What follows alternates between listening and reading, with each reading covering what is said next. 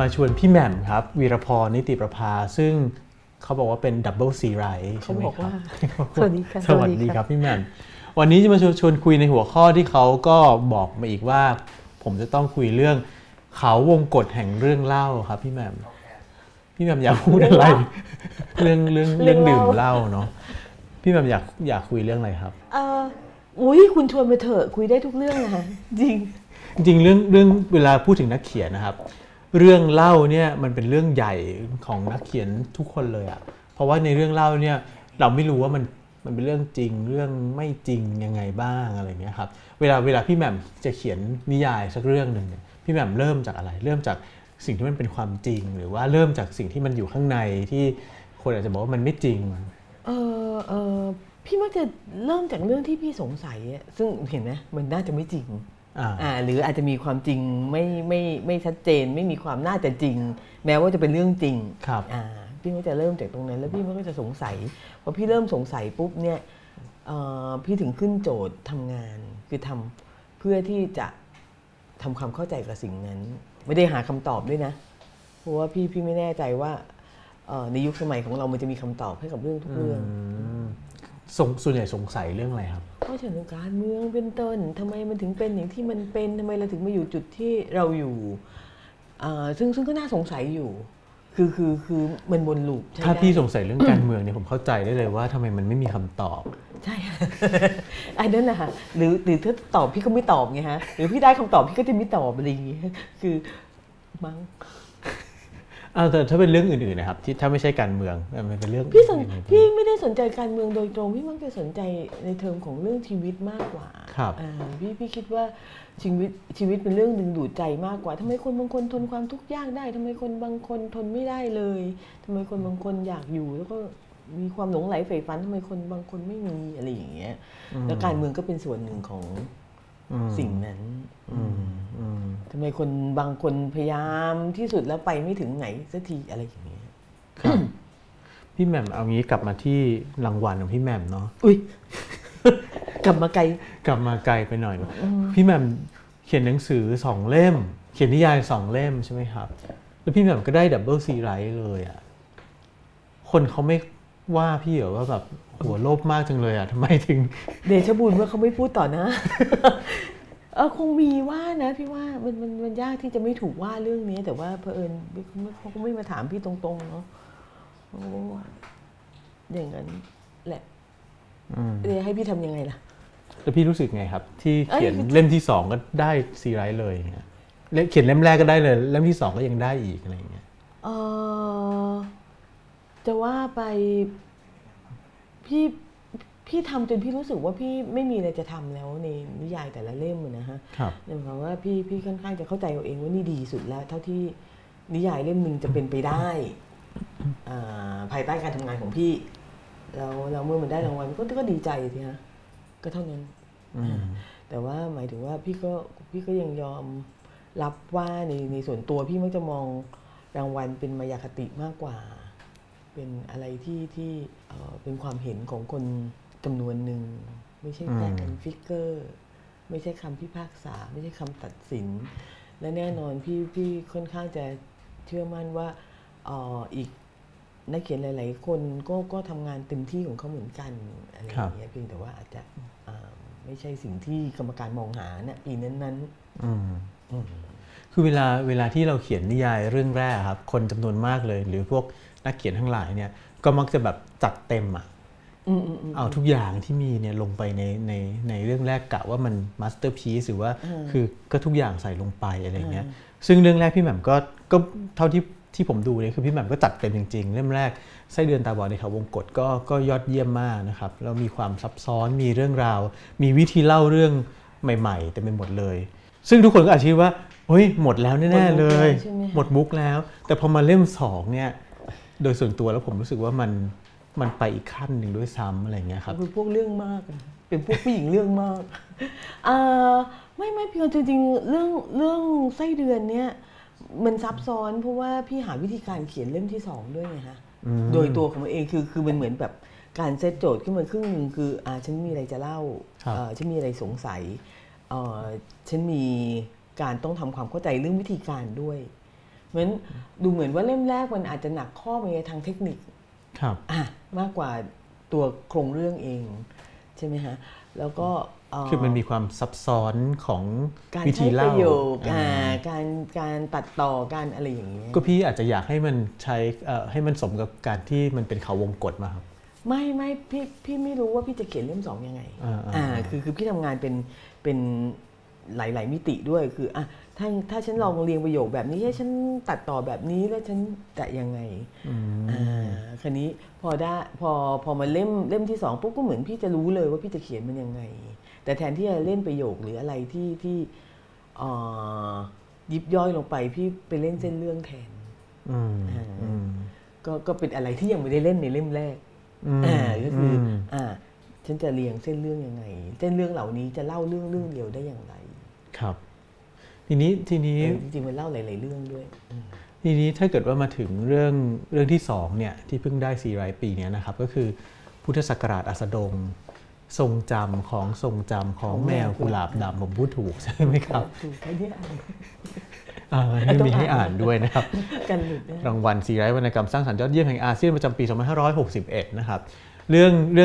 งนี้ผมรู้สึกว่ามันมีการซ้อนทับของเรื่องจริงกับเรื่องแต่งหรือจินตนาการเนี่ยอยู่แทบจะตลอดเวลาคือหลายอันมันเป็นผมเข้าใจไปเองนะครับว่าหลายอันน่าจะเป็นเรื่องที่พี่แหม่มไปอ่านหรือว่าเก็บข่าวชีวิตของคนโน้นคนนี้เอามาแล้วก็เอามาใส่ไว้ในเรื่องโดยที่บางทีก็แต่งให้มันมาผสมกับตัวละครมีแบบนั้นด้วยค่ะด้วยใช่ไหมครับมีเรื่องมโนด้วยค่ะคือคิดขึ้นมาเองใหม่หมดเลยก็มีแต่ว่าคือระหว่างทำงานพี่จะนึกถึงว่า ถ้าเราอยู่ในช่วงเวลานั้นของประวัติศาสตร์ช่วงเวลาที่วิทยุก็ยังไม่ค่อย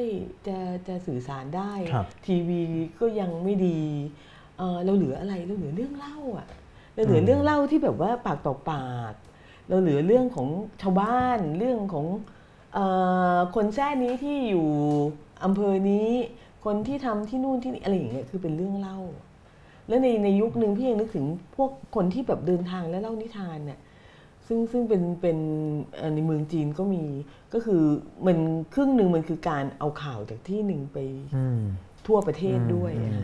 เหมือนวิทยุเคลื่อนที่อ่ะก็คือเดินร้องเพลงไปแต่ในเพลงนั้นก็จะเล่าเรื่องของคนแท้ตั้งที่อยู่ในหมู่บ้านนี้ทำอาชีพนี้แล้วก็เล่าร้องไปอันนี้มีจริงๆในจีนนะครับ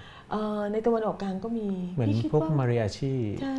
พี่เข้าใจว่ามันคงมีอยู่หลายที่ทีเดียวในยุคที่เราไม่มีการสื่อสารแบบอินเทอร์เน็ตที่แบบว่าเกิดอะไรขึ้นที่นึงก็รู้หมดทุกที่เลยซึ่งมันเป็นวิธีเล่าที่มันโรแมนติกมันจะแบบว่าเจ้าเสน่ห์เนาะแล้วบางทีคือพอนั่งลงทำนิยายเรื่องนี้พี่ก็คิดถึงว่าเอ้ยฉันเป็นคนนั้นล่ะถ้าฉันเป็นคนที่เดินทางไป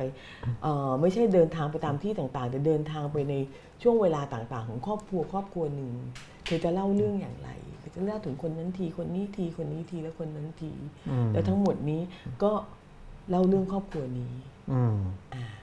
แต่ว่าคือผ่านคน5คน10คนเล่าเรื่องครอบครัวนี้และ5คน10คนนี้จะเป็น reflection ของช่วงเวลาทั้งหมดครับช่วงเวลาของการถดถอยช่วงเวลาของหลังสงครามคือจริงๆแล้วคุยกับพี่แหม่มเนี่ยอยากคุยเรื่องพุทธศักราชอัสดงเนี่ยคุยแล้วก็มีความรู้สึกว่าเอ๊ะจะคุยให้มันลงไปถึงเรื่องราวก็กลัวมันจะสปอยเลยไหมคะสปอยเลยไหมครับท่านผู้ชมให้เราจะบอกว่างั้นเรามาสปอยกันไหมอะไรอย่างนี้ได้ไหมครับใครไม่อ่านก็แบบว่าเพราะว่ามันจะมีหลายตอนมากอย่างเช่นเรื่องของคนจีนในเมืองจีนเรื่องนี้เป็นเรื่องของคนจีนนะครับเป็นครอบครัวคนจีนเอางี้ก่อนดีกว่าทำไมพี่แหม่มถึงเลือกเขียนถึงเรื่องที่เป็นครอบครัวชาวจีนในไทยนะครับพี่คิดว่าจริงๆพี่ตั้งใจจะพูดถึงการซัดเซพเนจรมากกว่าการโยกย้ายถิ่นฐานเนี่ยนะคะซึ่งพี่คิดว่าเรากำลังเผชิญหน้ากับยุคสมัยของการโยกย้ายครั้งใหญ่ทั้งเรื่องการเมืองสงครามแล้วก็ทรัพยากรอะไรอย่างเงี้ยนะคะแต่ที่เลือกคนจีนเพราะว่าพี่คนจีนอ่ะ แค่นี้คือเรื่องของการอพยพในครอบครัวอะไรง่ายต่อการเล่ามากกว่าคือจะไปเล่าครอบครัวแขกก็กระไรอยู่ แกอยู่ของแกยังไงก็ไม่ทราบ อะไรทำนองนั้นและอีกอย่างหนึ่งก็คนจีนก็ค่อนข้างจะมีอิทธิพลต่อช่วงเวลาหลังจากนั้นครับแต่ว่าอย่างงานวิจัยของอาจารย์วัฒนาใช่ไหมที่บอกว่า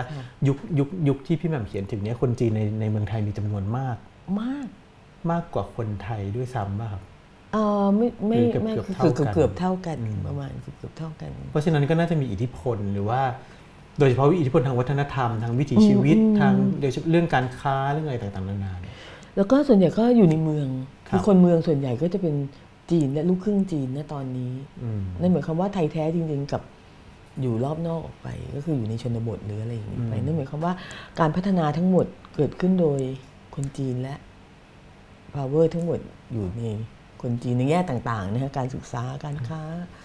สังคมคือแอบถามว่าแอบสงสัยว่าอันนี้คิดไปเองนะครับว่าที่พี่แหม่มเขียนถึงเรื่องเนี้ยในช่วงที่คลื่นจีนมันซัดเข้ามาแบบค่อนข้างใหญ่กับสังคมไทยในสมัยนู้นเนี่ยนะครับซึ่งก็จะผ่านเรื่องราวของการเดินทางพเนจรของผู้คนอะไรเนี่ยเต็มไปหมดกับตอนนี้เนี่ยก็เหมือนกับว่าเราก็ถูกคลื่นจีนซัดเข้ามาอยู่ด้วยเหมือนกันแต่จริงๆตอนที่พี่ทำพี่ไม่ได้เอาแวร์เรื่องนี้เลยนะคือพี่ค่อยๆทำไปอะไรอย่างเงี้ยแต่ว่าพี่ไม่ได้เห็นจีนแผ่นดินใหญ่ใหม่ที่เข้ามาคือตอนนี้คือเห็นณตอนนั้นเนี่ยพี่เห็นแค่ในลักษณะของนักท่องเที่ยวมันท่องเที่ยวเยอะดีแต่ก็ไม่ได้คิดอะไรมากคือไม่ได้คิดถึงขนาดว่านี่คือการโยกย้ายถิ่นฐานจากแผ่นดินใหญ่มาอีกระลอกนึงดูเหมือนมันจะเริ่มชัดเจนขึ้นไม่นานนี้เองที่เราเริ่มว่าโอ้มันคงจะย้ายมาแล้วล่ะ มันคงจะมาอยู่กันเต็มประเทศแล้วล่ะ แล้วเราจะอยู่ที่ไหนนี่ค่อยว่าก็เหมือนเดิมครับก็อาจจะเหมือนคลื่นที่แล้วที่เข้ามาก็ได้ใช่แต่ว่าคลื่นที่แล้วเนี่ยมาโดยไม่มีทุนทรัพย์ในขณะที่รุ่นใหม่เนี่ยมาโดยมีทุนทรัพย์แล้วอันนึงที่พี่คิดถึงว่ามันก็เป็นความพอดีอย่างนึงก็คือว่าตระกูลของคนที่อยู่ในเรื่องเนี่ยตระกูลตั้งบ้านเนี้ยครอบครัวเนี้ยมีทุนมาครับซึ่งคนเมื่อจะพูดถึงเสือผืนหมอนใบแล้วก็กลายเป็นเจ้าสัวส่วนใหญ่แล้วพวกเจ้าสัวมีทุนมาเสือผืนหมอนใบอย่างดีก็กลายเป็นร้านชำครับนะฮะแล้วก็ตอนนี้ก็กลายเป็นเซเว่นไปแล้วเป็นลูกจ้างเซเว่นต่อ อะไรอย่างเงี้ยนะคะซึ่งก็ต่างออกไปแต่ว่าคือเจ้าถ้ารุ่นเจ้าสัวจริงๆเนี่ยคือหนึ่งคุณต้องมีทุนอยู่แล้วคุณจะทำอะไรก็แล้วแต่คุณจะมีทุนตั้งแต่สมัยอยุธยาด้วยซ้ำคือทำอาหารกินประเทศนี้ยาวนานและที่สำคัญคือคุณต้องมีเครือข่ายที่ว่าคือคุณมีญาติอยู่สิงคโปร์อยู่มาเก๊าอยู่ฮ่องกงอยู่มาเลเซียอยู่ไต้หวันอะไรอย่างเงี้ยแล้วก็คือการทำคอนเนคชั่นข้ามประเทศทีนี้กลับมาที่เรื่องวิธีเขียนของพี่แหม่มครับเพราะว่ามันมีในนิยายพี่แหม่มจริงๆก็ทุกเรื่องเลยมันจะมีสิ่งที่มันเป็นข้อมูลที่มันเป็นเหมือนความจริงเรื่องจริงจากข่าวหรือจากชีวิตอะไรก็แล้วแต่กับส่วนที่มันเป็นเรื่องที่จินตนาการพาเราเข้าไปในดินแดนอีกอันนึงครับแต่ว่าตัวนักเขียนนะมันอยู่ระหว่างนั้นน่ะพี่แบบทำยังไงถึงทำให้สองอย่างเนี้ยมันเชื่อมโยงเข้ามาหากันคือเราต้องอยู่ในสภาวะแบบไหนอะเราต้องอยู่ในสภาวะเรียนแบบเขาเต้าข่าวไงฮะสภาวะเต้าข่าวคือเห็นไหมฮะคุณอ่านข่าวใช่ไหมฮะอันนี้มีความจริงอยู่อะไรอย่างเงี้ยคุณก็ศึกษาความจริงของตัวข้อมูลข่าวเมื่อเวลาที่คุณทำเรื่องเล่าที่มโนเอาเนี่ยคุณก็แค่เรียนแบบโครงสร้างของมันเพราะฉะนั้นคุณจะทำให้มันจริงแค่ไหนก็ได้ตราบเท่าที่ตัวละครมันสามารถยืนยันตรงนั้นได้อย่างเช่นชายขายเกลือซึ่งเต้าเอาใช่ไหมฮะก็มาผูกกับพระเอกหนังจีนเรื่องไหนสักเรื่องที่เขาตามหาลูกไปทั่วประเทศคือเอาสองอย่างนี้มาโยงเข้าด้วยกันอย่างบวยใบอย่างเงี้ยครับบวยใบจริงๆแล้วไปผูกข่าวที่ไปเจอเรื่องว่าประเทศเราเนี่ยอันนี้จากอาจารย์วาสนาเนี่ยแหละฮะซึ่งเคยเปรยๆไว้ว่าระหว่างสงครามโลกครั้งที่2ประเทศไทยเนี่ยเป็นหับของสายลับโลกคือมีสายลับจากทั่วทุกคนทุกแห่งเข้ามากับคำบอกเล่าของญาติคนหนึ่งที่เล่าถึงวันหนึ่งไปสูบบุหรี่หลังร้าน ที่เยาวราชแล้วก็มีอาซิมแก่ๆเดินออกมาเขาก็หลบหลังเสาเพราะว่าแดดมันส่องเขาก็เห็นซิมเหลียวซ้ายแลขวาแล้วทันใดนั้นซิมก็ตีลังกาข้ามกำแพงไปเขาบอกไอ้นี่มันมีวิชาซึ่งณตอนนั้นเนี่ยเราก็รู้สึกว่าเรื่องนี้น่าหลังจากนั้นเราก็เข้าไปดูใน YouTube แล้วเราก็เจอขบวนการบูเฮียบต่างๆมากมายไก่กองในคลิปต่างๆใน YouTube นะฮะคุณยังหาดูได้เลยซึ่งเรื่องตีลังกาข้ามกำแพงเนี่ยสำหรับคนอายุ70นี่กระจอกมากคือทำกันได้เราก็เฮ้ยตกลงมันเป็นไปได้เว้ยเพราะญาติคนนั้นเขาก็ยืนยันจนใกล้ตายว่าโอ๊ยเห็นกระตามันมีมันมีพวกมีวิชาอยู่ในประเทศแล้วมีวิชาอะไรตัวเบามีวิชาตัวเบาคือมันมีการ practice ไอ้บูลิมนี่อยู่เป็นปกติซึ่งถ้าเกิดคุณไปดูวัดเส้าหลินนี่ก็ผลิตปีใน 3-4 พันคนแล้วมั้งตั้งแต่ตัวเล็กๆอะไรอย่างเงี้ยนะคะซึ่งเราก็จะคิดว่าเรื่องนี้น่าจะอยู่เฉพาะในหนังสือบูลิมอะไรอย่างเงี้ยไปใช่ไหมคะที่มีการ practice อะไรพวกนี้จริงๆแล้วก็เรื่องนินจาอะไรอย่างเงี้ยก็มีคนยืนยันว่าในช่วงนั้นมีนินจาอยู่ในประเทศอยู่เหมือนกันคือเดินตามหลังคามั่งเหยียบกระดาษว่าไม่ยับมั่งอะไรอย่างเงี้ยซึ่งดูเหมือนว่าวิทยาศาสตร์จะทำให้เราไกลจากตรงนี้ไปแล้วมองเรื่องเหล่านี้เป็นเรื่องไร้สาระแต่ถ้าคุณเป็นสายลับจริงๆคุณอาจจะเป็นช่างถ่ายภาพครับเป็นคนทำกับข้าวอย่างบ๊วยใบใช่ไหมฮะเป็นหมอฟันซึ่งเราก็จะเจอเหตุการณ์แบบนี้ตอนที่ญี่ปุ่นเข้ามากรุงเทพก็คือได้ข่าวว่าเสร็จแล้วทุกคนก็ผละงานถอดชุดหมอฟันออกแล้วก็มายืนโบกธงใส่ชุดทหารเลยมีชุดทหารติดมาด้วยแล้วก็มาโบกธงต้อนรับกองทัพอะไรอย่างเงี้ยแต่ที่เราชอบมากที่สุดก็คือหลังจากนั้นก็กลับไปทำฟันต่อแล้วก็เปิดร้านถ่ายรูปต่อแล้วก็ใช้ชีวิตแบบปกติคือการเป็นสายลับอะไม่ได้เป็นแบบแต่เป็น007ไงคุณคือไม่ได้มีแรงลี่จ้างแบบตลอดปีตลอดชาติต้องทำมาหากินด้วยต้องหาเลี้ยงชีพเองด้วยใช่คนสงครามเลิกก็กลับไปทำมาหากินต่อแต่ว่าอย่างสมมติดูได้อย่างเงี้ย พี่แหม่มรู้เรื่องนี้ว่ามีวิชาตัวเบาได้อย่างเงี้ยนะครับแล้วเวลาที่คิดว่าจะเอามาใส่ไว้ในเรื่องเนี้ยวางแผนไว้ก่อนหรือว่าเอ๊ะเขียนไปแล้วมันก็ผุดขึ้นมาแล้วก็อยากจะใส่เข้ามาเพราะว่าถ้าเกิดวางแผนไว้ก่อนมันอาจจะแข็งหรือเปล่าแบบพี่ไม่ได้วางค่ะครับงั้นพี่คิดว่าจริงๆแล้วเดิมบวยใบเนี่ยน่าจะเป็นผู้หญิงทำครัวธรรมดานี่แหละแล้วก็ย้ำอยู่กับครอบครัวนี้แต่ว่าพอถึงจุดนึงแล้วพี่มีความรู้สึกว่าพี่อยากเล่าเรื่องนี้คือบวยใบเนี่ยไม่มีใครรู้ว่าบวยใบทำอะไรนอกจากคำบอกเล่าของตาเนียนซึ่งเป็นคนไร้การศึกษาและทำนาบัวอยู่ฝั่งตรงข้ามใช่ไหมฮะเพราะฉะนั้นความน่าเชื่อถือของบวยใบเนี่ยจึงไม่เหลืออยู่เลยเพราะมันถูกเล่าผ่านคนขี้เมานะฮะในขณะที่มันมีเรื่องเล่าของสินแสคุณซึ่งโผล่เข้ามาว่าไปขุดไล่มันแล้วก็เจอตำรายา13เล่มแล้วก็กลายเป็นสินแสที่มีหน้ามีตาในดินแดนใต้ในความบอกเล่าของสินแสคุณเนี่ยมันน่าเชื่อถือกว่าเพราะเขาเป็นสินแสครับเขาเป็นหมอเขามีความรู้แม้ว่าเรื่องของเขาก็จะพิสดารประมาณเดียวกับบวยใบเหมือนเรื่องสองเรื่องนี้ก็จะพาราเรลกันอยู่ในเรื่องแล้วคนดูคนอ่านก็จะเป็นคนตัดสินเองว่าเขาอยากจะเชื่ออันไหนซึ่งพี่คิดว่าคนส่วนใหญ่เชื่อสินแสคุณมากกว่าคือกลวิธีที่ทำให้มันมีพาราเรลแบบนี้มันช่วยให้มันเนียนไม่โดดอะไรอย่างเงี้ยหรือมันก็โดดไปด้วยกันหรือถ้าโดดมันก็โดดไปด้วยกันเลยโดดไปด้วยกันสองเรื่องหรือมันมีอีกอันหนึ่งที่ผมชอบมากๆครับผมเข้าใจว่าน่าจะเป็นข่าวหรืออะไรที่แบบคนที่ขายลูกให้กับคณะงิ้วแล้วก็ไปตามหาลูกอันนี้ที่ได้ยินมาก็คือคนอีสานต่างหากที่ขายลูกให้กับคณะงิ้วนะฮะแล้วก็มีเรื่องเด็กหายที่เมืองจีนซึ่งเป็นข่าวอยู่เยอะอยู่ก็มีพ่อที่ตามลูกเป็น10ปีเหมือนกันเพราะเมืองจีนมันกว้างใหญ่ไพศาลก็เอาสองเรื่องนี้มารวมกันแต่พี่มีความสนใจเรื่องคณะงิ้วอยู่เล็กน้อยตรงที่ว่าคณะงิ้วที่อยู่ในเมืองไทยเนี่ยมักจะเป็นคนอีสานทั้งคณะและพูดจีนก็คือถูกเลี้ยงมาตั้งแต่เล็กๆซึ่งก็น่าจะสักประมาณ 4-5 ขวบอ่ะคือแล้วก็เป็นคณะงิ้วเร่ก็คือแบบไปด้วยกันคือถูกขายมาถูกพ่อแม่ขายมามันก็จะโตในคณะงิ้วเนี่ย ไอ้คนที่เล่นบทผู้หญิงในคณะเนี่ยก็จะใช้ชีวิตปกติเหมือนผู้หญิงที่ใส่ผ้าถุงเขาไปจ่ายกับข้าวทำกับข้าวเป็นแม่ของบ้านของคณะแล้วเด็กๆนี่ก็จะเป็นลูกของบ้านแล้วก็จะมีพ่อมีแม่มีลูกอย่างเงี้ยคือชอบมันเป็นอะไรที่น่าสนใจแต่อันนี้พี่ไม่ค่อยมีข้อมูลมากดูเหมือนว่าเคยอ่านเจอนานมาแล้วแหละเรื่องเนี้ยเรื่องคณะงิ้วแล้วก็จะเป็นสังคมค่อนข้างปิดคือเมื่อเขาออกมาข้างนอกเนี่ยเขาจะไม่ค่อยพูดกับคนคือจะไม่รู้ว่าเขาอยู่กันยังไงอะไรยังไงแต่ก็จะมีโบรของพ่อแม่ลูกอยู่ในนั้นพี่แหม่มกลัวไหมครับว่าสมมุติว่าเรื่องที่เราเอาข้อมูลมา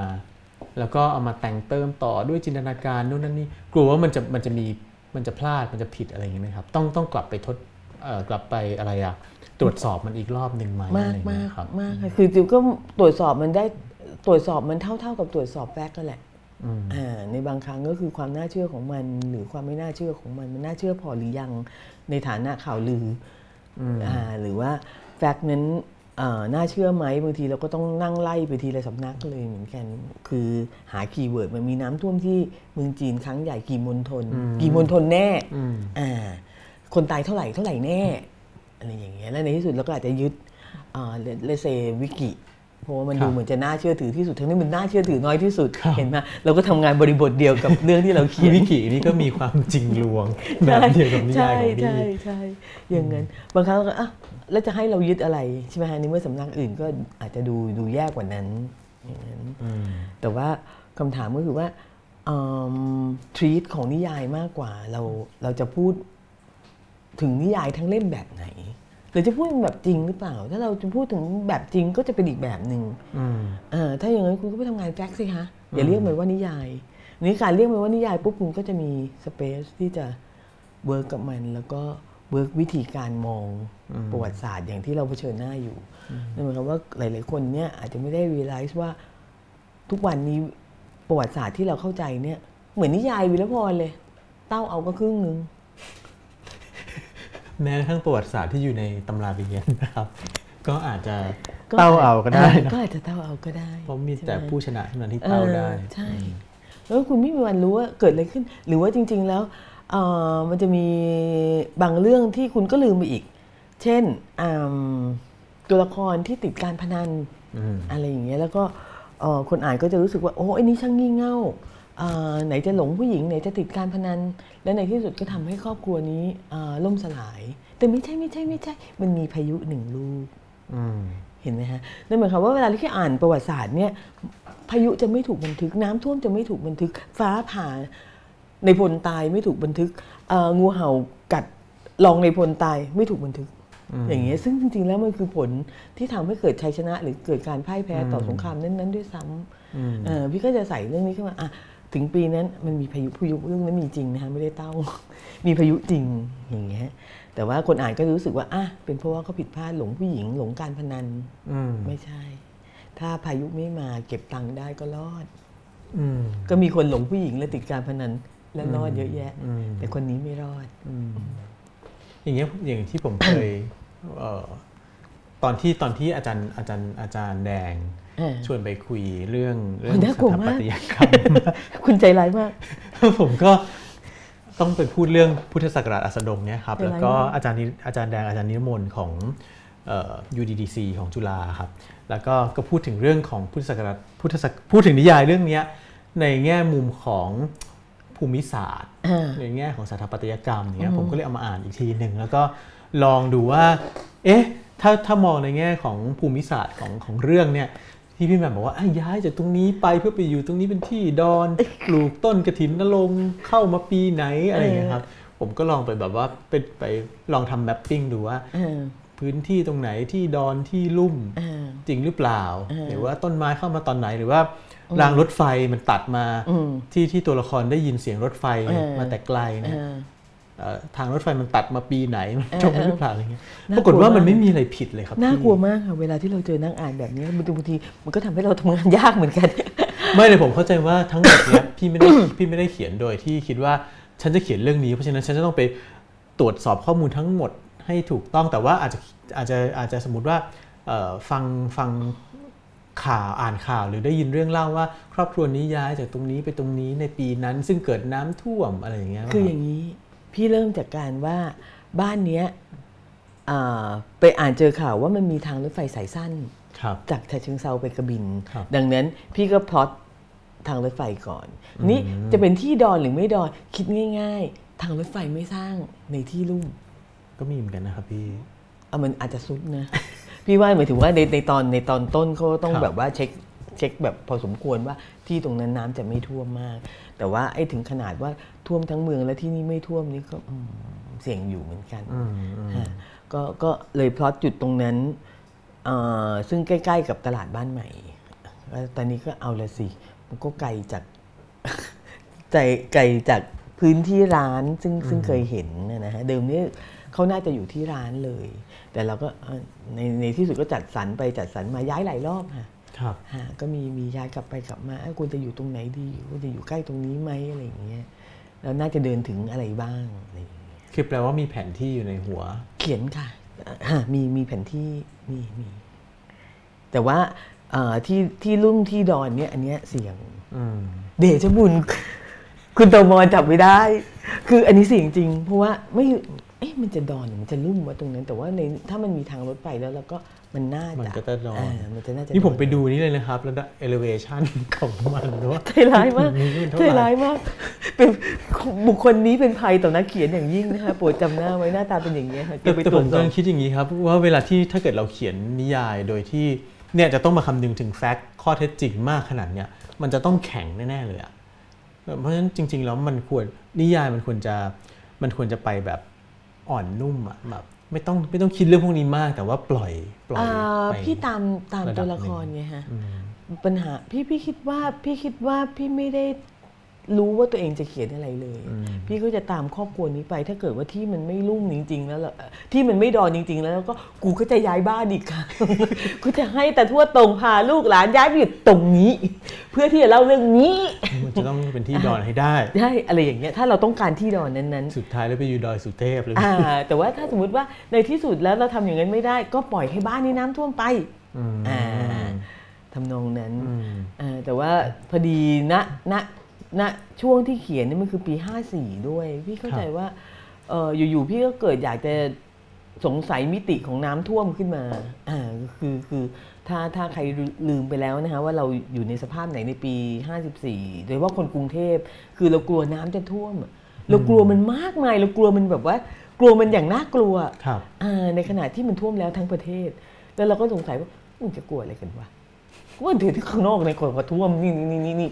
3 เมตรแล้วทำไมคนกรุงเทพเป็นอะไรโดนน้ำไม่ได้อะไรอย่างเงี้ยนะฮะแล้วก็ความสงสัยอันนี้ก็มีอยู่ว่าแล้วสมัยก่อนเขาอยู่กันยังไงอะไรอย่างเงี้ยแต่ทั่วตรงซึ่งมีโรงสีอยู่ริมน้ำโรงสีส่วนใหญ่อยู่ริมน้ำนะคะสมัยนั้นเขาจะได้ขนข้าวมาได้ขนข้าวมาได้แล้วก็เดี๋ยวนี้ก็ยังขนอยู่หมายถึงก็ยังมีโรงสีอยู่ริมน้ำคือดูเหมือนขนส่งทางเรือจะถูกกว่าครับทีนี้ที่จะถามพี่แหม่มก็คือว่ามันมีความจริงแล้วเราก็สร้างเรียกมันว่าความลวงแล้วกันความลวงมาหลอมมันเพื่อทำให้มันเป็นฟิกชันนะครับไอ้ขอบเขตของความลวงเนี่ยขอบเขตของจินตนาการของเราเนี่ยของนักเขียนนะครับมันไปได้ไกลมันควรจะไปได้ไกลแค่ไหนหรือว่ามันไม่มีขอบเขตมีสิงั้นคนก็จะสร้างเรื่องลวงกันเลยขึ้นโลกนี้จะล้วนประกอบด้วยความลวงเราก็แค่เรียนแบบวิธีคิดของเขาแค่นั้นเองว่าเฮ้ยแค่ไหนไกลแค่ไหนตราบเท่าที่คนสามารถเชื่อได้เพราะฉะนั้นขอบเขตของมันอยู่ตรงนี้ตราบเท่าที่มันคนยังเชื่อมันได้แล้วถ้าทางที่ดีเนี่ยให้มันหมิ่นเมย์ที่สุดด้วยคือเกือบจะไม่น่าเชื่อคนจะยิ่งรีบเชื่อใหญ่ไม่รู้ทำไมแต่ถ้ามุติว่าคุณพลาดไปนิดเดียวเนี่ยเขาจะไม่เชื่อแล้วอันนี้เป็นไปไม่ได้แล้วเป็นไปไม่ได้พี่ก็เห็นตัวอย่างอยู่เนาะช่วงนี้เนาะใช่ค่ะเราก็จะเห็นไหมคะว่าเราเชื่อเรื่องคนที่เคยหลอกคนแล้วคนเชื่อเยอะมากเลยตอนนี้คนก็ไม่เชื่อแล้วอะไรก็มีเห็นไหมคะแล้วเขาต้องมีอภินิหารบางอย่าง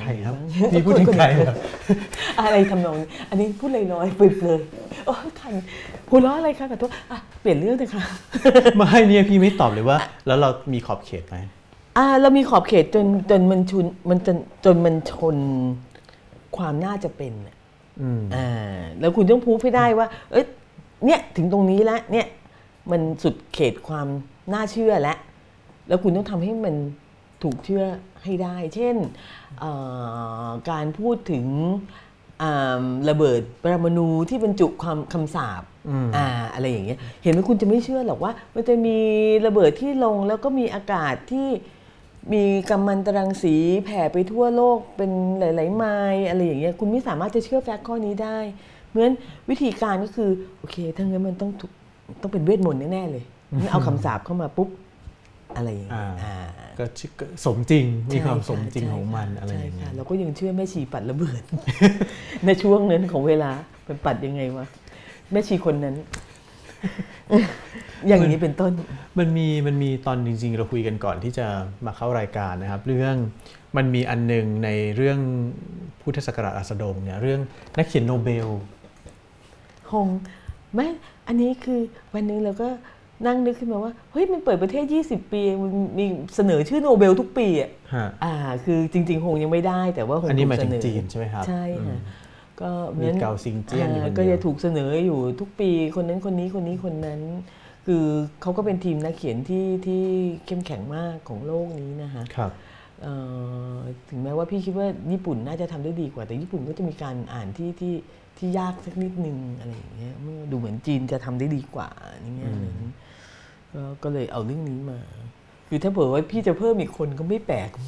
มันเสนอกันทุกปีอยู่แล้วถ้าจะเพิ่มมาหงเข้าอีกสักคนก็คงไม่แปลกอะไรอย่างเงี้ยแต่อันนี้มันไม่ไกลไปใช่ไหมครับพี่ว่าไม่ไกลไปนะไม่ไกลไปนะเพราะว่าพี่ก็เป็นแฟนคลับอยู่หัวเนาะพี่ก็พบว่าวันนึงก็คงจะได้แหละอะไรอย่างเงี้ยแล้วก็การมีพื้นฐานของระบบการเมืองที่ซับซ้อนในช่วงเวลา20ปีอะไรอย่างเงี้ยคือคุณต้องเข้าใจด้วยว่านักเขียนเนี่ยไม่ได้ถูกสร้างขึ้นจากอะไรแบบราบเรียบนักเขียนจะถูกสร้างขึ้นจากระบบที่ซับซ้อนแล้ววุ่นวายแล้วหลอกลวงแล้วมันจะมีนักเขียนดีๆเกิดขึ้นจากประเทศต่างๆในช่วงเวลาแบบนั้นเพราะฉะนั้นพี่ค่อนข้างจะคิดว่าจีนคงจะได้อีกเร็วๆนี้ไปเรื่อยๆแล้วก็หลายคนที่พี่เคยอ่านก็ตั้งแต่ไหนแต่ไรเขาก็เป็นประเทศที่มีวิธีการเล่าเรื่องเลือดข้นคนจางอะไรนะครับเลือดจีนข้นมาก ในหนังสือพี่แหม่มครับจริงๆก็ไม่ใช่แค่เล่มนี้เนาะแต่ว่าแทบทุกเล่มเลยอะครับมันจะมีเรื่องราวของจริงๆพูดไปเดี๋ยวสปอยเนี่ยสปอยเลยค่ะพูดคือเรื่องของความตายเนี่ยเกิดขึ้นอยู่ตลอดเวลาตัวละครเนี่ยชอบตายมากเลยคราวหน้าไม่ตายแล้ว คือบางทีเราก็รู้สึกว่าก็สนุกดีนะอยากจะฆ่าใครก็ได้ฆ่าพี่มีความรู้สึกว่ามันความตายเป็นพรีเซนต์การสิ้นสุดของวงจรนึงอะค่ะบางครั้งบางนักเขียนก็ยังไม่ค่อยเก่งก็ไม่รู้จะไปยังไงเหมือนกันว่าเฮ้ยถ้าเราจะพูดถึงการจุดจบของยุคของตาทั่วตรงเนี่ยจะเป็นยังไงแต่ว่าหลายๆครั้งเนี่ยพี่ชอบเล่าไปจนสุดอ่ะเช่นว่าความตายของจงสว่างไม่ได้อยู่ในเรื่องจงสว่างตายอีกนานหลังจากเรื่องจบไปแล้วสินแสคุณตายวันเดียวกับจงสว่างซึ่งก็อีกสักพักตาทั่วตรงก็ตายตามที่ต้องตายละเมื่ออย่างเงี้ยเขาเป็นตัวที่ต้องตายอยู่แต่ครั้งนี้หลายๆคนก็ตายนอกเรื่องอย่างเช่นเจริญศรีที่เอาลูกใส่น้ำลงในทิ้งลูกลงน้ำคนนั้นก็ไม่ได้ตายในเส้นเรื่องจริงก็ตายแยกออกมาแต่ชอบเล่าอ่ะเป็นอะไรสักอย่างชอบเล่าเรื่องความตายต้องให้มันไปจนสุดใช่ของชีวิตใช่ใช่มีความรู้สึกว่าอ่ะแล้วคนจะสงสัยไหมว่าอ้าวแล้วตัวละครนี้ยังไงอ้าวก็คงจะต้องตายคนทุกคนก็ต้องตายถูกอยู่แล้วหรือว่าอย่างในไส้เดือนตาบอดก็ลุงธนิตก็ตายนอกเส้นเรื่องคือตายอีกหลายปีหลังจากนั้นปราณเองก็เหมือนกันชริยาเองก็ตายนอกเส้นเรื่องมันจบตั้งแต่ตอนที่เขาแยกกันหมดแล้วคือที่จะถามพี่แบบก็คือว่านักเขียนเนี่ยเหมือนเป็นพระเจ้าครับมันเป็นพระเจ้าของคนเหล่านั้นเงี้ยจะให้ตายเมื่อไหร่จะให้อันนี้เมื่อไหร่แต่ว่าโดยส่วนตัวของพี่แหม่มคือเวลาที่เราอยู่ข้างบนแล้วก็เหมือนมีอำนาจเหนือตัวละครเหล่านี้แล้วก็ขีดเส้นว่าตายไม่ตายอะไรเงี้ยหรือมีชีวิตอย่างงี้อะไรเงี้ยกับตัวเองเนี่ยเป็นยังไงครับ ไม่คือพี่คิดว่าเรื่องหนึ่งที่คนไม่ได้เขียนนิยายจะไม่รู้เลยก็คือว่าหลังจากที่คุณอยู่กับตัวละครกลุ่มหนึ่งชีวิตของพวกเขาไม่คือคุณออกไม่ได้อ่ะ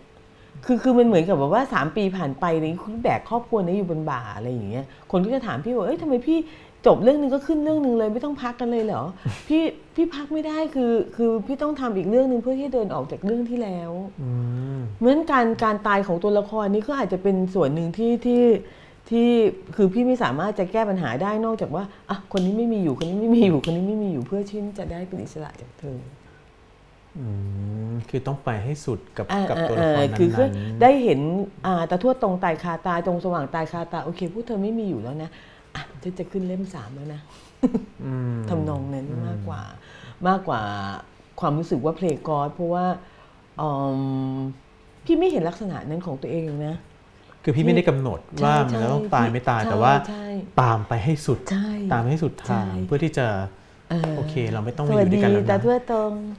บายๆแล้วอะไรอย่างนั้นซึ่งก็ในหลายๆครั้งพี่ก็ยังสงสัยว่าอ่ะถ้าสมมติว่าเห็นมั้ยถ้าจงสว่างอยู่ไม่ตายวันนั้นเนี่ยหลังจากนั้นและหลังจากนั้นและตอนนั้นจะเป็นอย่างอะไรอย่างนี้ก็ยังมีอย่างนั้นอยู่มันวิธีการก็คือขึ้นเล่ม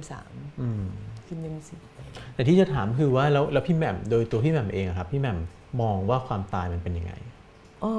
เป็นจุดสิ้นสุดมั้งคะแล้วก็คือเผอิญตอนนี้พี่ข้ามเส้น50ไปเลยพี่ก็อยู่อีกฝั่งนึงของชีวิตเหมือนที่ชีวิตมีอย่างนี้วิ่งไปอะไรอย่างนี้พี่เป็นด้านที่จะแบบวิ่งไปหาความตายอยู่พี่คิดว่าอีกเรื่องนึงอาจจะเป็นไปได้ว่าพี่ก็สงสัยว่าความตายคืออะไรแบบฟิสิกส์ของความตายคืออะไรการเขียนถึงมันด้วยเนาะในตอนที่พี่อายุน้อยกว่านี้ดูเหมือนพี่ไม่ค่อยสนใจเรื่องนี้เท่าไหร่แต่ตอนนี้พี่สนใจว่าอ้าวแต่ทั่วตรงเธอจะหายใจยังไงนะครั้งสุดท้ายหรือแบบไหนอะไรอย่างเงี้ยคือกายวิภาคของความตายโดยตัวของมันเองอะไรอย่างเงี้ยซึ่งก็ไร้สาระแหละพี่ไม่มีทางรู้อยู่ดีแล้วก็พี่ก็ยังไม่ได้ใกล้ชิดความตายด้วยพี่มีคนในชีวิตตายน้อยมากและวิทเนสมันน้อยมากคือเขามักจะไปตายที่ไหนก็ไม่รู้อะไรอย่างเงี้ยเมื่อกลับมาก็คือตายแล้วอะไรอย่างเงี้ยพี่วิทเนสมันน้อยที่ตายเยอะในชีวิตคือตัวละคร ตายหมดแต่ว่าเข้าใจแล้วครับ คือตอนแรกก็เข้าใจว่าโอ้โหนักเขียนคนนี้ซาดิสมากเลยอ่ะต้องฆ่าตัวละครแต่ว่าจริงๆแล้วคือแค่ตามเขาไปให้ถึงที่สุดจะได้ลากันตรงนั้นจากลากันได้อย่างสมบูรณ์อะไรแบบนั้นเหมือนพี่นั่งสงสัยอยู่แล้วก็เป็นคนทำงานไม่เลิกก็คิดว่านักเขียนหลายๆคนก็เป็นอย่างนั้นก็คือถ้าเอาต้นฉบับกลับมากูก็แก้ละถ้ามีโอกาสแก้อีกอย่างนั้นตอนรู้ว่าได้รางวัลอีกครั้งก็ว่าจะแก้ซะหน่อยพิมพ์ซ้ำนี่คือแก้ไหมครับไม่ได้แก้นึกว่ามาแบบไม่ทันแล้วตอนนี้ไม่ทันแล้วแต่ว่ามีความรู้สึกว่าโหถ้ามันไม่ได้รางวัลก็อาจจะแก้ถ้าพี่แก้อาจจะไม่ได้รางวัลใช่พี่ไม่ควรจะแก้แล้วนะครับห้ามนี่ก็คือปิดตายเลยแก้ไม่ได้แหละเนี่ยพูดถึงรางวัลนะคืออย่างนี้สมมุติว่าเราไปประกวดThe Face อะไรเงี้ยครับแล้วเราชนะเราได้หรือ The Voice หรืออะไรก็แล้วแต่อย่างเงี้ยนักร้องเป็นนางแบบเป็นอะไรเงี้ยเราจะได้รางวัลคอนโด3ล้าน4ล้าน5ล้านอะไรก็ว่าไปครับคือมันเยอะมากเลยแต่ว่าพอเป็นซีไรส์เนี่ยผมเข้าใจว่าหลักแสนยังไม่ถึงเลยหลังๆมันนี้ไม่ถึงมีรู้สึกเคยได้ยินว่ามีอยู่ครั้งหนึ่งหรือ2ครั้งที่ได้สปอนเซอร์แล้วเงินรางวัลวิ่งไปถึงหลักแสนเนี่ยนะฮะซึ่งก็หลายปีมากนะนั่นหมายความว่าถ้าเป็นสมัยนี้ก็อาจจะถึง 200,000 300,000 อะไรอย่างเงี้ยเพราะว่าค่าเงินตอนนั้นก็ตอนนี้ตอนนี้ก็น้อยลงไปอีกนะคะคือน้อยคือมันมีรางวัลของซีไรส์เนี่ยที่เป็นตัวเงินนะครับมีขึ้นลงด้วยครับคือไม่เท่ากันในแต่ละปีแล้วแต่ว่าเขาหาสปอนเซอร์ได้มากน้อยแค่ไหนเท่าที่ทราบทำไมมันเศร้าอย่างนี้ครับทำไมมันเศร้าอย่างนั้นชีวิตก็อย่างนี้นะคือเห็นไหมฮะการเป็นนักเขียนโอ้ยมีคนอ่านก็บุญแล้วอะไรอย่างเงี้ยรางวัลก็อีกเรื่องนึงพี่แบบนี้เปรียบไปก็เหมือนยาย่าแห่งวงการนะชอบดาราเปรียบได้ดีมากดารานักแสดงหญิงอันดับ1ของวงการนี้สมมุตินะครับพี่ควรจะได้รายได้ประมาณยาย่าหรือเปล่าหรือสักครึ่งนึงอ่ะพี่ว่าพี่ พี่ว่าพี่ควรจะไปทำศัลยกรรม พี่ควรจะทำจมูกใหม่นมใหม่และอื่นๆใหม่หมดเลยแล้วก็ยาจริงๆคือต้องสวยด้วยเก่งด้วยเคยเข้าใจไหมเดี๋ยวเป็นย่าอย่างเดียว อันนี้เป็นย่าอย่างเดียวพี่มองยังไงพี่มองยังไงพี่แบบว่าน้อยเนื้อต่ำใจมั้ยแบบโอ๊ยทำไมสังคมไทยไม่เห็นให้คุณค่าฉันเลยเรื่องนี้พี่เรื่องนี้พี่ดูเหมือนว่าจะคิดตกตั้งแต่ก่อนจะเริ่มเขียนแล้วนะคะว่ามันไม่ได้เป็นอาชีพที่มีรายได้ดีเหมือนเมื่อคนถามพี่ว่าทำไมมาเริ่มเขียนหนังสือตอนอายุ40กว่าก็มันไม่ได้รายได้ดีไงฮะแต่คราวนี้ตอน40กว่าพี่ก็คิดว่าภาระพี่ก็น้อยลงลูกก็โตแล้วจะกินใช้รวยแล้วไม่ได้รวยแล้วแต่ว่าหมายถึงว่าพี่ใช้เงินน้อยลงเวลาทุกคนอายุเยอะขึ้นคุณใช้เงินน้อยลงคุณไม่ได้ออกจากบ้านคุณดูแต่หนังคุณไม่ไปกินเหล้ากับเพื่อนแล้วคุณไม่ใส่รองเท้าแบรนด์เนมแล้วคุณไม่อะไรอย่างเงี้ยใช่ไหมฮะเพราะฉะนั้นสารตะแล้วก็น่าจะไหวอะไรคิดว่าแย่ขนาดนี้ แต่ว่าก็ทำไงได้ล่ะฮะก็ไหนๆก็ถ้าทำได้ดีก็กัดฟันทำต่อทำนองนั้นพี่ก็มีคนอ่านซึ่งชื่นชอบพี่ก็มีรางวัลเนาะพี่ก็เลยก็ทำยังไม่ได้เดือดร้อนอะไรยังพอไหวอยู่แล้วถ้ามองในภาพใหญ่ครับว่าเหมือนกับว่าเอ๊ะเหมือนสังคมไทยก็ไม่ได้ค่อยให้ความสำคัญกับเรื่องของงานเขียนเรื่องของอะไรอย่างนี้เท่าไหร่สังคมไทยให้ความสำคัญกับอะไรล่ะหมายถึงว่าจริงๆถ้าอย่างนั้นในแง่นี้เมื่อพี่ต้องถามเมื่อต้องตอบคำถามนี้อ่ะแล้วสังคมไทยให้ความสำคัญกับอะไรเปิดห้างคนบานตะไทยอ่ะถ้าอย่างนั้นพี่ก็ไม่มีอะไรต้องเนื้อต่ำใจมั้งก็พี่ก็คงเหมือนหมอพี่ไปเปิดห้างมาหรือเปล่าพี่ไม่ไปได้ไป พี่ไม่มีพี่ได้รับบัตรเชิญหรือเปล่าได้แต่พี่ไม่มีชุดสีทองพี่จะไปยังไง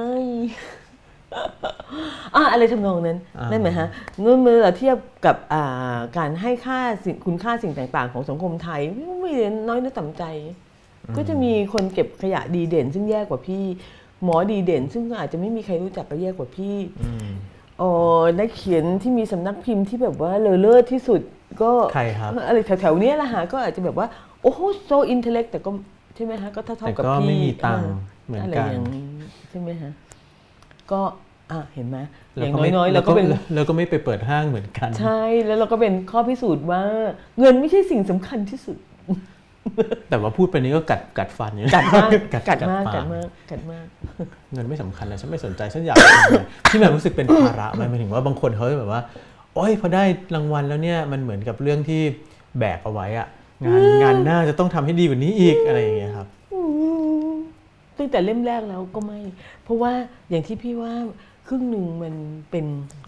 ความเห็นของท่านกรรมการใช่ไหมฮะอีกครึ่งนึงขึ้นอยู่กับหนังสือที่ส่งเข้ามาในปีนั้นๆนั่นค่ะว่าก็เผอิญสองครั้งนี้พี่ไม่เจอเพชรฆาตตัวจริงอะไรอย่างเงี้ยใช่ไหมมีเพชรฆาตด้วยอาจจะมีแบบว่านักเขียนที่แบบอย่างเงี้ยพี่ก็จะหลุดไปใช่ไหมฮะพี่จะมาเอาสิ่งเหล่านี้กดดันพี่ก็ไม่ไหวนะคนก็จะถามว่ารู้สึกกดดันว่า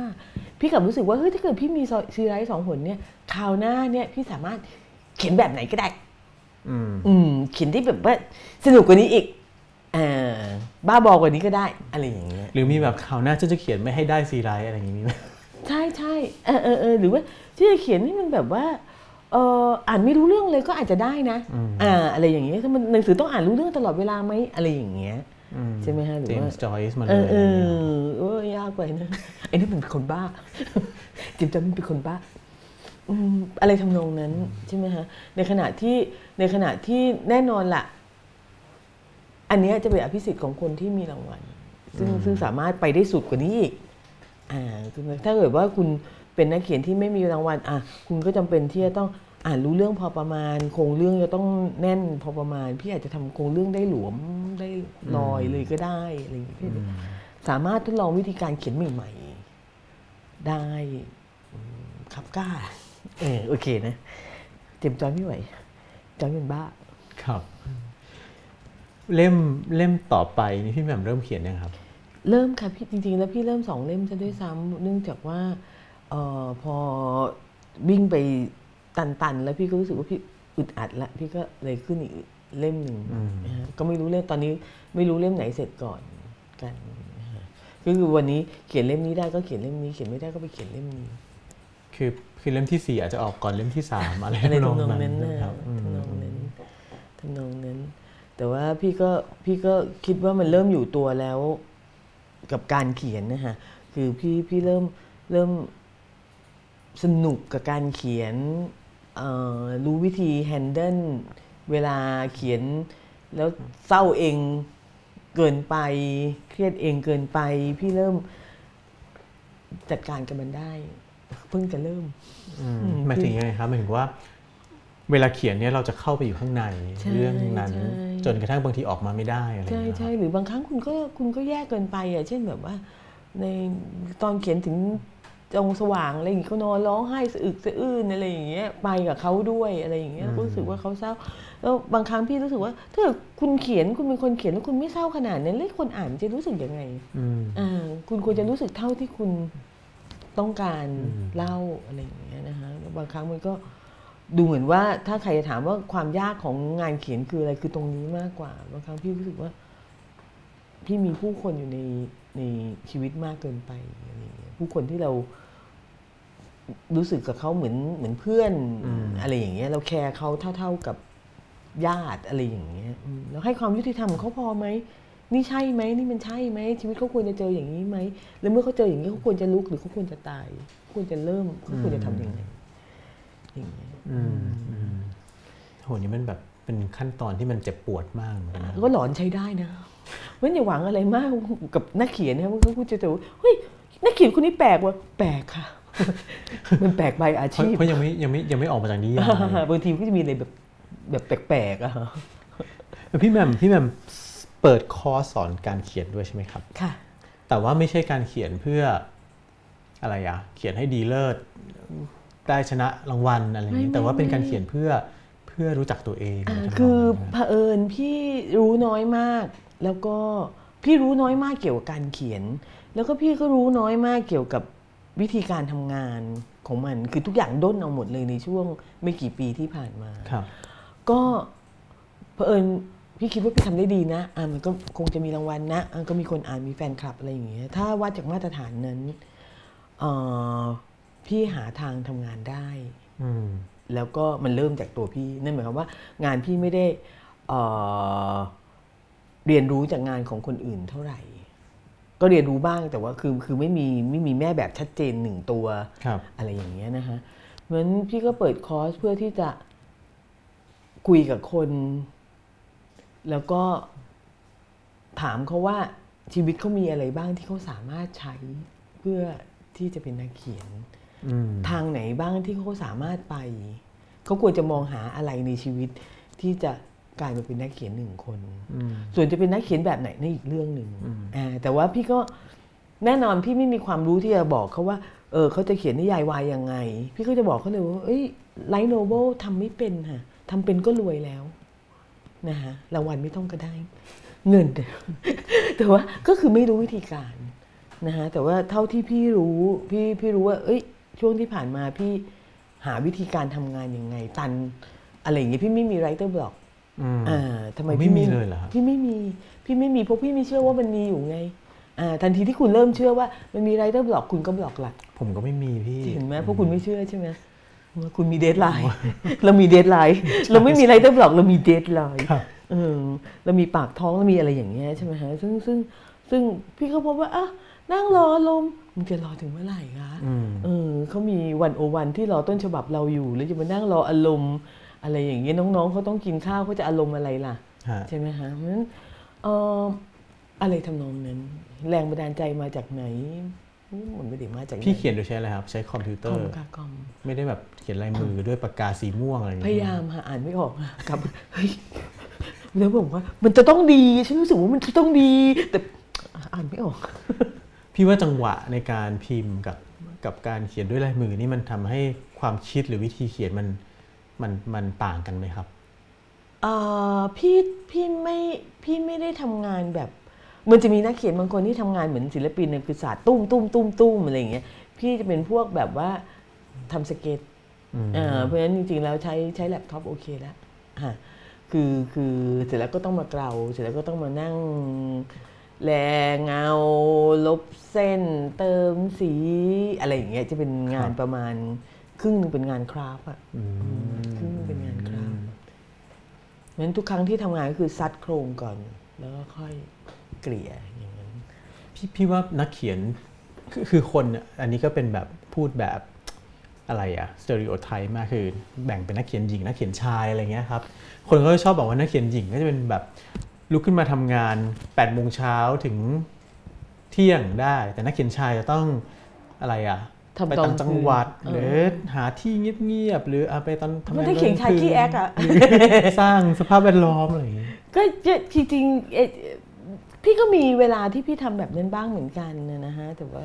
ก็ขี้เขียนเล่าอะไรอย่างเงี้ยก็เนี่ยมาทำงานเนี่ยต้องกินข้าวที่บ้านนี่แหละอะไรอย่างเงี้ยพี่พยายามไม่วุ่นวายกับเรื่องนี้มากเพราะว่ามันไม่ช่วยให้งานดีพี่บอกว่างานมันเท่ากันนะกับการเก็บเสื้อผ้าหนีสามีไป 2-3 อาทิตย์แล้วไปเขียนแบบว่ากลางแบบว่าแมกไม้ขุนเขาอะไรเงี้ยกลับมาก็เน่าเท่าเก่าอ่ะนะ คือแบบไม่เปลืองตังค์ว่ะนั่งเขียนโต๊ะกินข้าวเนี่ยอย่าไปเปลืองตังค์ว่ะแอ๊กนิดหน่อยนะแบบถ่ายรูปแล้วก็นั่งหน้าคอมแล้วก็แบบว่านักเขียนพูดอะไรอย่างเงี้ยไม่ไหวค่ะ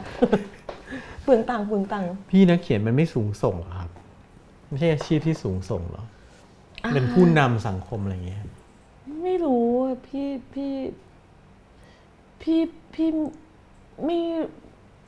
ไม่รู้ว่าตรงไหนที่จะเรียกว่าสูงส่งอ่ะหรือว่าผู้นำสังคมจริงๆ นักการเมืองก็อ้างอย่างนั้นพระก็อ้างอย่างนั้นทหารก็อ้างอย่างนั้นไม่ทราบค่ะพี่พูดดังๆอะไรทำนองนั้นคือทุกคนก็อ้างว่าเห็นไหมอาชีพของตัวเองสูงส่งใช่ไหมคะจริงๆมันไม่สามารถจะนับอย่างนั้นได้มันก็มีผู้พิพากษาที่ไปนั่งอยู่ป่าแหว่งอย่างนี้เป็นต้นใช่ไหมคะมีคนที่รวยที่สุดในประเทศไทยที่ไปยิงเสือดำอย่างนี้เป็นต้นแล้วนักเขียนอะไรยังไงล่ะจะต้องแบบฉันเป็นนักเขียนนะมันไม่ได้ช่วยอะไรหรอกพี่ว่าก็เนื้อตามงานไปงานคุณอ่านได้สนุกดีมีแฟนคลับได้ข้อคิดอะไรบ้างเล็กน้อยความภูมิใจของพี่อยู่ที่ว่าการมีแฟนคลับเขียนมาบอกว่าเนี่ยหนูไปถามกงมาว่าบ้านเรามาจากไหนเราทำอะไรมาก่อนครอบครัวเราเป็นมายังไงโอ้แค่นั้นสำหรับนักเขียนคนนึงนี่คุณเนาะยิ่งกว่าปลื้มอะไรอย่างเงี้ยเฮ้ยนิยายคุณทำหน้าที่แล้วอะอย่างน้อยๆเขาสงสัยว่าเขาเป็นใครแล้วก็นี่คือปฐมบทของการเขียนเรื่องทั้งเรื่องฉันคือใครแล้วเมื่อมีคนอ่านเสร็จแล้วสงสัยว่าเขาคือใครก็ถือว่าตายตาหลับเลยตายตาหลับถึงจะตังจะไม่มีก็ยังตายตาหลับถ้านักเขียนป่วยไข้ก็ช่วยกันบริจาคด้วยนะฝั่งเนื้อฝั่งตัวด้วยค่ะมันต้องมีมูลนิธิอะไรสักอย่างช่วยเหลือนักเขียนชราฝั่งตัวด้วยนะคะมีคำถามไหมครับมีไหมคำถามจากทางบ้านขึ้นมาเลยครับอะไรเนี่ยอ๋อไส้เดือนตาบอดนะครับผมกดจะทำเป็นภาพยนตร์ใช่ไหมครับอันนี้อยู่ที่ในทุนค่ะอยากไปเวิร์กช็อปเรื่องการเขียนกับพี่แหม่มสมัครมาที่เพจเลยนะคะส่วนไส้เดือนตาบอดตอนนี้คือตัวนิยายถูกซื้อไปนะคะแล้วก็ขึ้นกับอยู่กับนายทุนว่าถึงตรงไหนแล้วเพราะว่าตามจริงแล้วเนี่ยพี่คิดว่ามันคนละส่วนกันก็ขายเขาไปแล้วไม่ได้ให้เขาฟรีๆจะไปยุ่งจะไปยุกก็จะอย่างง้นอย่างนี้อะไรเงี้ยมันไม่ได้นะคะพี่แหม่มไม่เข้าไปแบบว่าตัวละครต้องเป็นคนนี้อะไรอย่างเงี้ยชาริยาต้องหน้าตาอย่างนี้ไม่เดี๋ยวเขาไม่จ่ายตังค์เขาจ่ายตังค์แล้วก็ไปเลยจะทำอะไรทำอะไรอย่างเงี้ยทำนองนั้นครับค่ะต่อไปครับคำถามถัดไปใน1วันใช้เวลาเขียนหนังสือนานแค่ไหนแล้วเขียนทุกวันเลยหรือเปล่าครับเขียนทุกวันค่ะบางวัน5นาทีบางวัน10นาทีบางวันครึ่งวันบางวันเกือบเต็มวันแต่น้อยมากค่ะส่วนใหญ่มักจะสุดอยู่ที่อาหารเที่ยงแล้วพอตื่นขึ้นมานี่ก็เล่นกับแมวแล้วครับพี่แหม่มมักจะพูดคำว่าประเทศไร้ทรงจำบ่อยครั้งแต่เมื่อเขียนงานแบบใช้วิธีเล่าเรื่องผ่านตัวละครหลายตัวตั้งใจที่จะเสียดสีความจริงความลวงในประวัติศาสตร์ไทยด้วยไหมอ๋อประวัติศาสตร์ทั้งโลกเหมือนกันนะฮะจริงๆแล้วถ้าคุณไปดูประวัติศาสตร์จีนอะไรอย่างเงี้ยเทียนเหมือนนี่หายไปเลยค่ะโบเลยค่ะตรงนั้นนะฮะส่วนใหญ่แล้วพี่คิดว่าประเทศทุกประเทศไร้ทรงจำครับด้วยความสัตย์จริง แต่ว่าอันนั้นไม่ใช่สิ่งที่พี่สนใจเท่ากับเราคิดว่าเรามีทรงจำพี่คิดว่าประเด็นนี้น่าสนใจกว่าคุณจำอะไรได้บ้างจำอะไรไม่ได้เลยคุณจำได้เท่ากับคนอื่นคือทุกคนกลายเป็นมีวาทกรรมแล้วก็มีชีวิตเดียวกันซึ่งน่าสนใจมากว่าประวัติศาสตร์ของเราทำอะไรครับหาข้อมูลประวัติศาสตร์เยอะไหมแล้วเรื่องสถานที่ความรู้ด้านภูมิศาสตร์ค้นอย่างไรแล้วนำมาหยิบใส่นิยายอย่างไรให้เนียนตาแต่ได้นี่ถามไปแล้วครับก็ด้นเอาละค่ะด้นเอาแล้วก็เช็คกลับไปกลับมาแล้วก็สมมุติว่าถ้าเกิดคุณเดินอยู่ตรงนั้นจริงๆมีชีวิตอยู่จริงๆตอนนั้นเนี่ยมันน่าจะเป็นยังไงซึ่งก็เดชะบุญอันนึงที่ให้อภิสิทธิ์กับนักเขียนก็คือว่าจนแล้วจนรอดคนอ่านก็ไม่รู้หรอกกูไม่รู้ใครก็ไม่รู้ ดีครับอันนี้คือเนียนตาอันนี้คือเนียนคำถามนี้สปอยนะครับแฟนหนังสือฝากมาถามว่าฉากจุงน้อยลอยน้ำพี่แหม่มจิตใจทำด้วยอะไรตอนเขียนเสร็จเศร้าไหมฮ่าฮ่าฮ่าฮ่าเศร้าค่ะจริงๆแล้วฉากนั้นเนี่ยรู้ว่าโหดแต่ว่าคือตอนที่พี่มีลูกเนี่ยพี่ไม่รู้เรื่องโรคซึมเศร้าหลังคลอดหมอไม่บอกแล้วหลังจากนั้นเนี่ยก็ดูเหมือนว่าพี่เป็นอยู่สักประมาณ 2-3 อาทิตย์เท่านั้นนะคะแต่มันเศร้าแบบมันเศร้าน่ากลัวมากอ่ะมันคือเศร้าพี่รู้เลยว่าคนซึมเศร้าคืออะไรคือมันเศร้าดิ่งอ่ะแล้วก็หลังจากนั้นเนี่ยก็เผอิญได้เห็นข่าวของแม่ที่ฆ่าลูกแม่ที่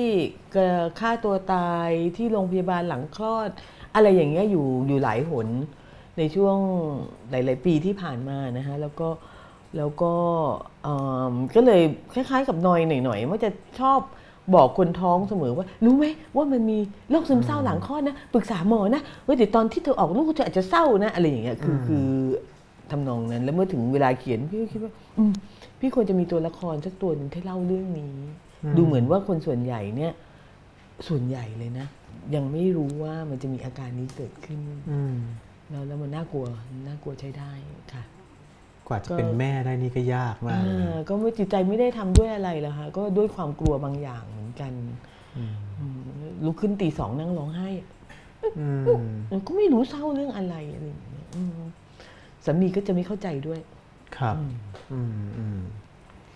ทำไมตัวละครต้องตายเพราะน้ำทุกคนเลยคือว่ามันถูกสาปเนี่ยสปอยคำถามเนี่ยสปอยผมไม่อยากถามกันแต่ไม่อยากไม่กล้าถามคือมันเป็นคำสาปค่ะแต่ว่าสำหรับพี่คำสาปมันโปรดสังเกตว่าคำสาปมันไม่รู้ว่าใครสาปทำไมสาปยังไงเพราะฉะนั้นเวลาที่พี่ทำเรื่องนี้พี่มีความรู้สึกว่าพี่นึกถึงไอ้ชะตากรรมอ่ะในบางครั้งคุณรู้สึกเหมือนคุณถูกสาปคุณไม่รู้ว่าใครสาปล่ะแต่มันมักจะเกิดขึ้นอย่างเงี้ยแล้วก็วนลูปอยู่อย่างเงี้ยทุกสิ่งทุกอย่างมันเกิดขึ้นเหมือนมีคนกำหนดแล้วแต่ไม่อยากให้คนรู้เลยอะว่า ทุกคนจะตายเพราะน้ำอะครับเพราะว่าถ้าไม่รู้มาก่อนอะเวลาอ่านอะมันจะค่อยๆไงไอ้คนนี้ตายละไอ้คนนี้ก็ตายในที่สุดตอนหลังมันถึงจะแบบเฮ้ยมันตายเพราะน้ำทุกตัวเลยอย่างเงี้ยแต่ถ้ารู้ก่อนเนี่ยซึ่งตอนนี้ก็คงรู้กันไปทั่วประเทศแล้วเนี่ยนะครับไอ้ยอดเท่าไหร่ยอดละบาทพี่แหม่มมีความคิดเห็นอย่างไรกับการแปลไส้เดือนตาบอดเป็นภาษาอังกฤษครับเพราะนิยายพี่มีความรุ่มรวยทางภาษามากการเปลี่ยนเป็นภาษาอื่นเลยพี่คิดว่ามันจะยังรักษาเสน่ห์ตรงนี้ได้อยู่ไหมเสน่ห์ทางภาษาอาจจะด้อยลงค่ะอันนี้แต่ว่าพี่ค่อนข้างจะเชื่อมือคุณก้องต้องด้วยความสัตย์จริงพี่ได้หนังสือมาแล้วแต่ยังไม่ได้อ่านนะคะด้วยความสัตย์จริงยังไม่ได้อ่านละเอียดจริงๆพี่ค่อนข้างจะแน่ใจว่าเขาเอาอยู่แต่ว่าถามว่ามันจะรุ่มรวยอาจจะน้อยลงเพราะว่ามันคงจะต้องสื่อความหมายคราวนี้คำถามก็คือว่าหลังจากตัดเรื่องภาษาลงแล้วเนี่ยมันยังเป็นหนังสือที่ดีอยู่ไหมก็ต้องมาดูกันอีกทีคนแปลคือคุณก้องฤทธิ์ดีนะครับซึ่งก็เก่งซึ่งเก่งมากพี่เห็นเป็นตอนนิดโอเคอยู่ค่ะทำไมนักเขียนส่วนใหญ่เรื่องแมวเป็นสัตว์เลี้ยงเพราะว่าหมามันฮีค่ะมันจะฮีฮีแล้วคุณก็จะทำงานไม่ได้คุณต้องพามันไปเดินมันตื่นเต้นหมาเป็นพันตื่นเต้นแมวนี่มันก็ไม่น้อยกว่ากันเลยครับพี่มันก็จะเบื่อๆหน่อยนะฮะบางคุณเลี้ยงตัวเดียวไงฮะจริงๆคุณไม่ควรจะลดตัวไปเป็นเพื่อนมันหาเพื่อนให้มันแล้วมันก็จะแบบว่าซัดกันเองอย่างเงี้ยฮะแล้วก็จะแบบว่าสามารถมีสเปซบ้านเล็กด้วยฮะ หนังสือเล่มที่ชอบที่สุดคือเล่มไหนครับพี่ชอบเยอะเล่มมากเลยต้องเอาที่สุดเล่มเดียวเหรอยากอ่ะตอนนี้กำลังอ่านของหยูหัวเรื่องน้ำตาในสายฝนเด็ดมากจบชอบมากที่สุดนะตอนนั้นมีคำศัพท์เยอะมากที่ใช้อธิบายความรู้สึกและลักษณะต่างๆในฉากคำเหล่านี้มาจากไหนคะช่วงที่เขียนอ่านหนังสือเยอะไหมพี่ไม่ต้องอ่านคำถามที่ผมอ่านให้พี่แบบมีคลังคำเยอะมากที่มาใช้อธิบายความรู้สึกหรือลักษณะต่างๆในฉากเอาคำเหล่านี้มาจากไหนช่วงที่เขียนอ่านหนังสือเยอะหรือเปล่าแล้วก็อ่านอะไรบ้างครับช่วงที่เขียนไม่อ่านอะไรเลยแต่ว่าตอนเด็กๆอ่านเยอะมากคลังศัพท์เอามาจากการอ่านโครงฉันกาบกรคนโปรดของพี่ชื่อสุนทรโวหารค่ะใครอยากมีคลังศัพท์ก็ไปอ่านคุณช้างคุณแผนค่ะพี่แหม่มมีนักเขียนที่เป็นไอดอลไหมไม่ ไม่มีเลยเหรอครับตายหมดแล้วอ่ะอ๋อสุนทรโวหาร สุนทรโวหารนั้น มีงานแบบไหนที่อยากจะเขียนให้ได้สักครั้งในชีวิตไหมเป้าหมายยิ่งใหญ่ที่สุดของงานเขียนตัวเองคืออะไรเอ้ยเป้าหมายที่ใหญ่ที่สุดในงานเขียนของตัวเองคืออะไรคิดว่ายังไม่ได้คิดถึงตรงนั้นเลยค่ะขอปัดอันนี้ไว้ก่อนคือพี่ไม่ค่อยเขียนมีเป้าหมายคืออย่างที่พี่บอกพี่สงสัยขุ่นข้องหมองใจอะไรพี่ก็เซตโจทย์ขึ้นจากตรงนั้นแล้วก็ไปกับมันแล้วพี่คิดว่าความอะไรอะความสนุกในการเขียนความรื่นรมในการเขียนนั้นก็น่าจะเป็นเป้าหมายที่เพียงพอต่อนักเขียนคนหนึ่งที่จะเขียนงานแล้วมันที่ยิ่งใหญ่ที่สุดนี้มันจะยังไงก็นึกภาพไม่ออกเหมือนกันงานแบบไหนที่อยากจะเขียนให้ได้สักครั้งในชีวิตเรื่องผีค่ะอยากเขียนเรื่องผีที่แบบว่าน่ากลัวแบบเยี่ยวราดอะไรอย่างเงี้ยซึ่งก็กลัวผีก็เลยยังไม่ได้เขียนค่ะครับมีอีกไหมจะแนะนำให้นายกรัฐมนตรีคนปัจจุบันอ่านหนังสือของตัวเองหรือเปล่าครับหนังสือของหมายถึงหนังสือของพี่แหม่มใช่ไหมครับน่าจะอย่างนั้นพี่ก็แนะนำให้นายกทุกคนอ่านของพี่แหละค่ะแต่คนปัจจุบันพี่อาจจะยากไปนิดนึงฮะอะไรนะครับ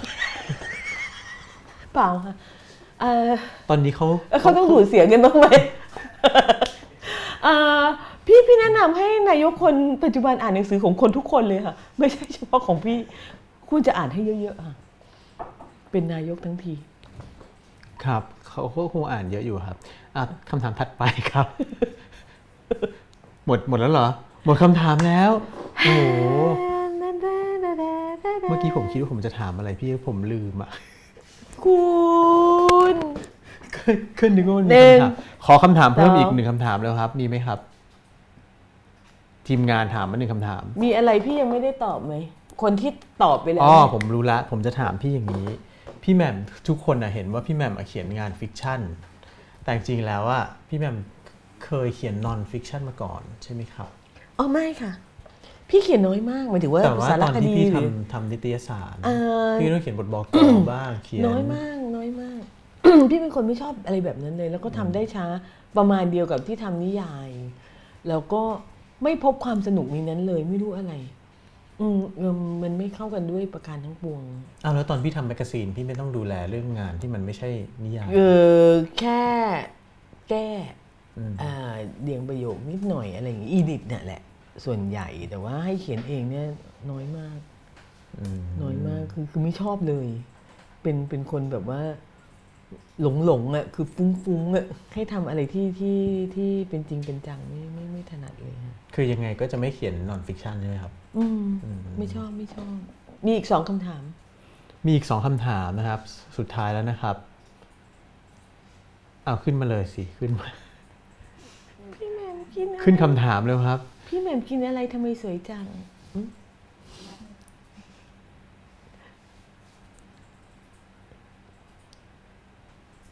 ทำไมพี่แหม่มชอบเขียนกับความไม่จีรังของชีวิตคะประมาณชีวิตทรยศฉัน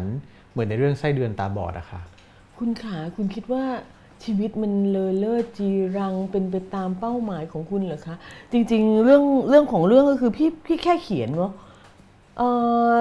สิ่งที่รู้สึกในระหว่างการเขียนก็คือทำไมคนชอบเขียนอะไรที่มันสวยงามฟุ้งๆแบบนิโคลัสสปาร์กในขณะที่เราเต็มไปด้วย เราอยู่ในโลกที่มีสงครามที่ซีเรียเยเมนมีคนอดตายเสร็จแล้วเราก็ไปดูนั่งดูโฆษณาใช่แล้วเราก็ดูโฆษณาที่มีคนกินโค้กแล้วกระโดดปู้อย่างเงี้ยเราดูละครที่แบบว่าแฮปปี้เอนดิ้งดูหนังดิสนีย์อะไรอย่างเงี้ยพี่ว่ามันผิดแล้วแหละจริงพี่เนี่ยถูกเฉยๆเล่าเฉยๆไม่ได้มีเจตนาเลวร้ายทำให้คนจิตตกแต่อย่างใดว่าที่พี่แหม่มเขียนเนี่ยไม่แปลกก็เป็นเรื่องที่คุณก็เห็นอยู่ในชีวิตรอบตัวไอ้ที่แบบว่าดูจีรังดูสวยงามนั่นต่างหากที่แปลกใช่ไหมครับใช่มั้งบอกแล้วค่ะนักเขียนแปลกๆคำถามถัดไปครับคำถามถัดไปฮะพี่แหม่มยังอยากกลับไปทำครีเอทีฟโฆษณาหรือเปล่าแล้วก็ถ้ากลับไปคิดว่าวิธีการคิดครีเอทีฟจะเปลี่ยนไปไหมครับไม่พี่เกลียดโฆษณาจบอะไรเป็นแรงบันดาลใจในการเลือกหยิบเรื่องราวมาเขียนคะความสงสัยค่ะความขุ่นข้องหมองใจบอกแล้วพี่เป็นคนช่างสงสัยช่างขุ่นข้องหมองใจพี่มีความรู้สึกว่าทำไมมันถึงเป็นอย่างที่มันเป็นทำไมโลกถึงเป็นอย่างที่มันเป็นทำไมเยเมนเป็นอย่างที่เป็นเกิดอะไรขึ้นที่ซีเรียนี่พี่ไม่ต้องสงสัยประเทศอื่นควรจะสงสัยประเทศนี้ก่อนคือพูดให้ไกลตัวเข้าไว้ เพื่อความปลอดภัยจริงๆพี่สงสัยประเทศนี้ค่ะ ความสุขหรือความเจ็บป่วยของสัตว์เลี้ยงมีผลต่อ งานเขียนในวันนั้นๆไหมคะมากค่ะมากใช่ไหมครับมากค่ะแต่ว่าหมายถึงพี่คิดว่าก็คงจะมากเท่ากับตัวละครมั้งในบางครั้งที่เราไม่สามารถที่จะจัดการให้มันจบได้ดีกว่านี้เพราะว่าเขามีเรื่องต้องเล่าหมายความว่าตัวละครนี้จำเป็นที่จะต้องเล่าเรื่องนี้ต้อง represent ความล่มสลายนี้เพราะฉะนั้นคุณก็จำเป็นที่จะต้องยืนดูเขาล่วงลงไปล่มลงไปเช่นเดียวกันกับ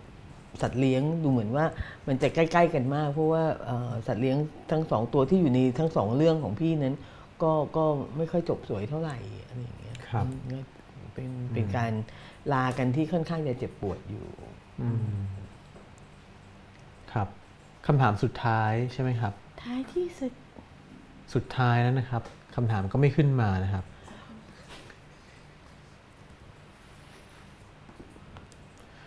ความพึงพอใจเป้าหมายของคนที่มีชีวิตไม่ได้เป็นเส้นตรงของเป้าหมายของคนที่มีชีวิตไม่ได้เป็นเส้นตรงหรือว่าตามขนบเนี่ยคืออะไรครับแล้วก็ถ้าหากว่ามันมีความกลัวอยู่ในนั้นเราจะรับมือกับมันได้อย่างไรครับโอ้คำถามปัจเจกฮะคือถ้าถามว่าเป้าหมายของคนที่มีชีวิตไม่ได้เป็นเส้นตรงตามขนบคืออะไรคือพี่ไม่ทราบฮะแต่พี่คิดว่าจริงๆคำถามน่าจะเป็นคำถามด้านกลับว่าชีวิตคุณเป็นยังไงถึงได้เป็นเส้นตรงหรือแบบว่าเป็นไปตามขนบมันไม่ขัดแย้งกับการเป็นมนุษย์หรอมนุษย์ควรจะเป็นปัจเจกมากกว่านั้นหรือเปล่าเหตุใดเราจึงอยู่ในสังคมที่คนต้องเหมือนกันหมดอายุ25ต้องแต่งงานมีบ้านมีรถคำถามอย่าหายไปแล้วมองไม่เห็นทำนองนั้นเดี๋ยวคำถามที่2กลับไปตะกี้กันและหากมันมีความกลัวอยู่นั้นเราจะรับมืออย่างไรกับความกลัวคือพี่มักจะมีวิธีการรับมือกับความกลัวแปลกๆก็คือพี่มักจะบอกตัวเองว่าเราเลือกไม่ได้แล้วว่าเท่านั้นเองจะกลัวก็กลัวจะให้ตายแล้วก็ทำต่อไปก็เท่านั้นหมายถึงว่าพี่เริ่มนิยายเรื่องใหม่พี่ก็กลัวพี่เขียนประโยคแรกพี่ก็กลัวเหมือน